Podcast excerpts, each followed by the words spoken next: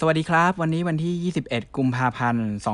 2020 พบกับผมจิติพล และน้องพิมพ์พริมาครับ สวัสดีค่ะ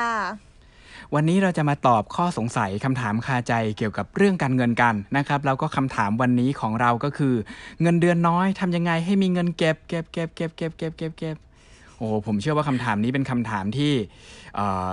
ยากพอสมควรนะครับใช่แล้วก็ค่ะเชื่อว่าวันนี้เราอยู่กับน้องพริม ซึ่งคงจะเป็นเอ็กซ์เพรสทางด้านนี้นะครับ ผมอยากจะให้ช่วยแชร์หน่อยว่า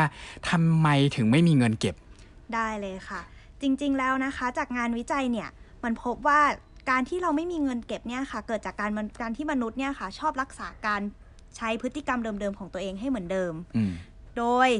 ปัญหาหลักๆของมันแล้วคือ ถ้ามนุษย์สิ่งที่ทำทำทุกวันนะคะ พฤติกรรมเดิมๆ ถ้าทำเราได้เงิน มันดี ถือว่าได้เงินไป มันก็มีเงินเก็บของมันเองใช่แต่ถ้าการที่เราทำพฤติกรรมซ้ำๆเหมือนเดิมอะค่ะ แล้วพฤติกรรมนั้นเนี่ยไม่ก่อให้เกิด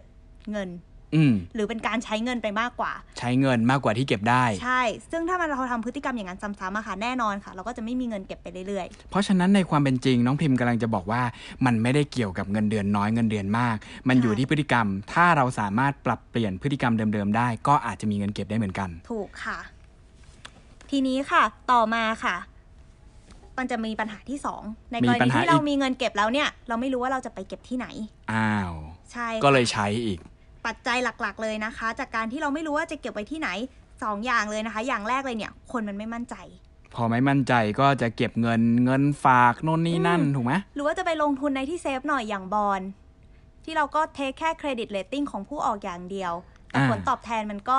ไม่ได้สูงขนาดนั้นปะคะ พอผลตอบแทนน้อยปั๊บก็กลายเป็นว่าไม่มีแรงจูงใจที่จะเก็บเงินใช่นะครับ จะไปลงทุนในสินทรัพย์ที่ผันผวนมาก ๆ ก็เกิดอาการกลัวขาดทุนกลัวเจ๊อีกงนะครับใช่ตรงนี้ค่ะก็อาจจะเป็นอีกหนึ่งเหตุผลที่ทำให้สุดท้ายเนี่ยต่อให้เหลือเงินเก็บ ถ้าเราไม่แก้ปัญหานี้ก็อาจจะไม่มีเงินเก็บอย่างดึอยู่ได้อยู่ดีนะครับ กลับมาที่สุดท้ายแล้วทางแก้มีไหม น้องพิมพ์ช่วยเล่าให้เพื่อนๆ ที่ฟังพอดแคสต์อยู่ ว่าเรามีทางแก้หรือเราเคยแก้ยังไงแล้วสำเร็จครับ ได้ค่ะ เดี๋ยวพิมจะมาแทแชร์ทิปส์ของพิมให้ฟังนะคะ อย่างแรกเลยค่ะ เราต้องมีการแก้คติการลงทุนก่อนด้วยเราการตั้งเป้า ตั้งเป้าหมาย ใช่ ถ้าเราตั้งเป้าไว้ในใจแล้วเนี่ยว่าเราอยากเก็บเท่าไหร่เราจะใช้เงินเมื่อไหร่ ถ้าเรามีเป้าหมายในใจค่ะ พิมเชื่อว่าการกระทำทุกอย่างเนี่ยมันจะง่ายขึ้น โอเค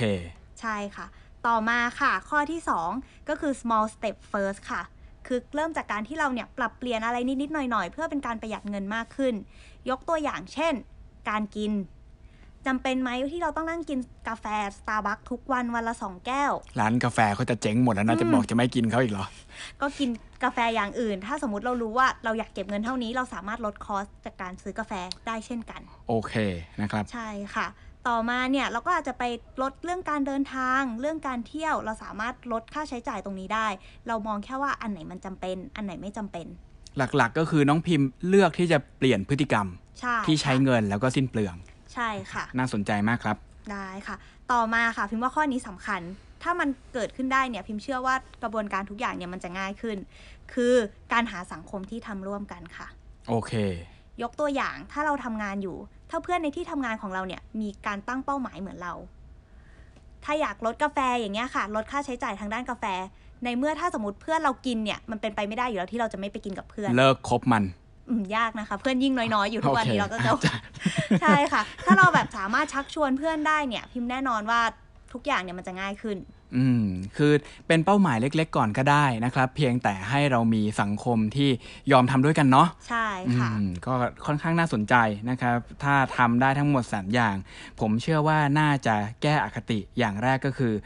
ปรับพฤติกรรมของตนเองนะครับไม่ทำอะไรแบบเดิมๆ การทำอะไรแบบเดิมๆ แล้วไม่เหลือเงิน ในอนาคตถ้าท่านยังทำเหมือนเดิมอยู่ โอกาสที่จะไม่เหลือเงิน ก็มีความเป็นไปได้สูงนะครับค่ะอย่างที่สองนะครับ